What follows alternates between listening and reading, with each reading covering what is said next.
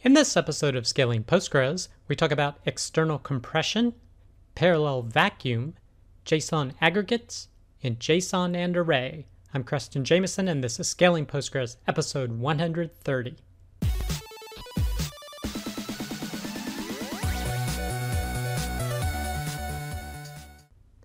All right. I hope you, your friends, family, and coworkers continue to do well. Our first piece of content is Need for External Compression Methods in PostgreSQL. This is from Amit Khan at pg.blogspot.com. And he's talking about a means of doing compression within Postgres using external methods. And there are some utilities that Postgres offers the ability to do compression, but it's usually just gzip.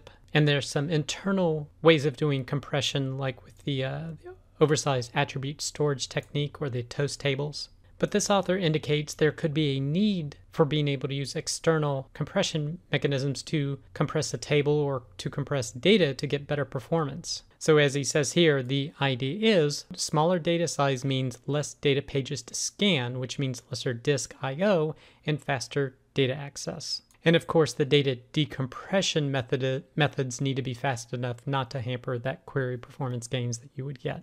And some of the compression methods that it would be good to utilize in some way are uh, zlib, lz4, zstd, snappy, gzip, etc. Now, he also mentions another benefit of putting this feature in would be to utilize hardware acceleration for compression and decompression. And he mentions a few of those here, and looks like a few of them on the ARM64 platform. Now, he does say that PostgreSQL uses its own built in compression algorithm based on LZ for toast table compression. But he says, what if you could choose that compression algorithm and what if you could configure the compression level? And what if it could use hardware acceleration? And he says that the community is working on something exactly like that. So there's a proposed feature in the making with an experimental patch available. So he took a look at it. He created two tables, a zlib tab table and an lz tab table. The zlib is of course compressed with zlib with a level of 4, and then he just used PGLZ compression on the other one. Now, what's interesting with each of these, you get different behaviors. You get different levels of performance depending on what you're doing. So, for example, with a copy where you're inserting data, the zlib was almost twice as fast as LZ. The table size, LZ was smaller, looks like maybe a 1.2 gigabytes versus 1.7 gigabytes. But in terms of select performance, LZ was twice as fast as zlib. So what's interesting is that it seems as you could choose your compression algorithm and get different levels of performance. Maybe you want to have the fastest queries, even though maybe the table's a little bit larger or takes larger to insert, or maybe you're just interested in, in raw insert performance. Well, you can choose an algorithm that is best at that. Now, he mentions you could even define your own compression algorithms in defining a particular compression handler, and he gives an example of that. So I found this blog post super interesting in how we could potentially use compression and decompression of data in Postgres to get better performance, and you being able to define the type of performance you're looking for. Are you looking for a way to save space? Are you looking for fast queries? Are you looking for fast inserts? So definitely encourage you to check out this blog post. The next piece of content is Parallelism Comes to Vacuum. This is from secondquadrant.com. Now, first they cover the different phases of vacuum as they exist. So you've got the heap scan, the index vacuum phase, the heap vacuum phase, index cleanup phase, and the heap truncation phase.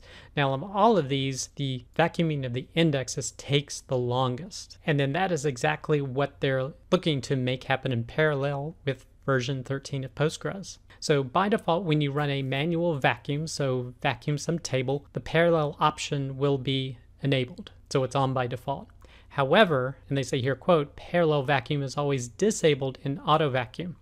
So that's a little bit of a disappointment because I would really love to have it run there. But I assume they may be enabling this in a future version of Postgres because normally you see new features such as this come out where it's not a default, where it wouldn't potentially impact the vast users of Postgres, but then maybe in a later version it's deemed safe enough to be the default.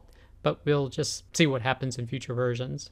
And then if you do specify the parallel clause, you can define how many workers you're going to be using. Or you can disable the vacuum by setting a parallel setting of zero, so no workers. Now he also mentions down here that there are also different settings based upon the indexes, and that you're not always going to get a parallel scan even though you ask for one. So if a B tree, B tree index is small enough, it still may not do parallel operations because it would take more time to set up and coordinate those workers than it would to be just to do the work itself with one process. But otherwise, you do get B tree indexes being vacuumed in parallel. Now, he also mentions you do have support for different phases for the other indexes that are mentioned down here, such as the hash, gin, gist, brin, etc. And depending, they may or may not be performed in parallel depending upon the phase. Now, in terms of performance, he set this up with a 6 gig table with eight 3 gigabyte indexes and then ran it in parallel for different processes. So as you can see here, there's a dramatic performance gain by going to eight workers, which is the number of indexes that are on the table. And what he mentions here is, quote, the execution time of the index vacuum accounted for more than 95% of the total execution time. Therefore, parallelization of the index vacuum phase helped to reduce the vacuum execution time much. So definitely a great improvement coming in Postgres 13. And again, like I mentioned, I look forward to future versions where they may enable auto vacuum to do this in parallel as well. The next piece of content is Postgres JSON aggregate functions are pretty cool. This is from the blog at uh, knut.eu, and he basically has a set of tables where a query looks like this. You have a username, an age, and a group name. And he wanted the API to return something that looks like this in terms of a JSON, where things are grouped together. So different users and different groups presented in this JSON format. So first he shows the different tables and how the data is inserted to be able to get a query that looks like this. Then he converts it to JSONB by combining this information to here. He removes the ID column because this wasn't necessary in the output, which gives the results shown here. He then uses the JSON aggregate function or JSON underscore AGG to put each row for each group in its own row. So you can see here you have two records inside of this and grouped on the group name. And then lastly, he did a JSON object aggregation where it combines this into JSON again into the final output that he was looking for. So this is a pretty quick post, but it shows you how you can get Postgres to output JSON in a format that could be directly served by an API. Now, we've covered different articles that show this, and what they mention is that they usually get some big performance gains having Postgres do this work through queries as opposed to using, say, your application framework to do the manipulation. So maybe you lose potentially some flexibility, but you generally gain some performance. So if you're interested in learning more about how to do this, definitely check out this blog post. Next piece of content is Webinar, JSON and Array, Contemporary PostgreSQL Data Types. follow up. This is a webinar that's given by secondquadrant.com, and you can click here to look at the webinar, and there's a 10 or 11 minute preview down here. But it basically reviews the JSON data types as well as arrays and working with them to avoid having to follow any kind of an entity attribute value pattern, which can really give poor performance. So basically, it takes what was in the previous post and goes into those functions and more manipulations that you can do in more detail in a webinar format. So if you're interested in learning more about JSON and manipulating it in Postgres, definitely check out this webinar. The next piece of content is how to get the best out of PostgreSQL logs. This again is from secondquadrant.com. And they're talking about setting up logging for Postgres. Some of their recommendations are uh, don't make manual changes to PostgreSQL.conf. Basically, use some some sort of configuration tool like Ansible or Puppet or Chef. Uh, they recommend using the logging collector. Some people choose not to use it, just use the system logging of their operating system, but they advocate using the logging collector. How to set your log destination to a particular format they have recommendations that they suggest with regard to that. Um, how to configure your log file names, how to configure your log line prefix, and the different configuration settings for setting up your logging. And then they cover some final things like using tools to analyze the logs, such as pgBadger and other management applications to be able to track log changes. So if you're interested in learning more about that, definitely check out this blog post. The next piece of content is PostgreSQL versus PostgreSQL versus Postgre versus Oracle versus all the rest. This is from cybertec-postgresql.com, and they're talking about searching within Postgres where you're doing kind of similarity searches. Now, it's not purely about similarity searches, but there are ways to find information through text searching. The first thing they cover is the uh, CITEXT data type, which is available at this extension, or the CI text, which is a case insensitive text. So basically, you can do searches without having to worry about case, and it will find the appropriate records if you if you use this data type with this extension. The next, they go into like queries and how you can search to find portions of records using like and ILIKE. Again, ILIKE is case insensitive. Using a similarity search using PG trigrams, they give some examples of using that. And then going into full text search, which is does an exact search, but only on certain words that exist within rows you're searching for. And then using a phrase search where you can define certain words follow others in terms of a phrasing. So if you're interested in learning more about these types of searches, definitely check out this post from cybertec-postgresql.com. The next piece of content is Oracle to PostgreSQL, cursors, and L trees. So this follows on a post that we discussed in a previous episode of Scaling Postgres, where they're talking about when you go to Oracle to Postgres, you don't have to use as many cursors. Now, the last one they talked about working with hierarchical data using recursive CTEs. This one covers L trees, which is a label tree, which is an extension that exists for Postgres that helps you work with very complex hierarchical data.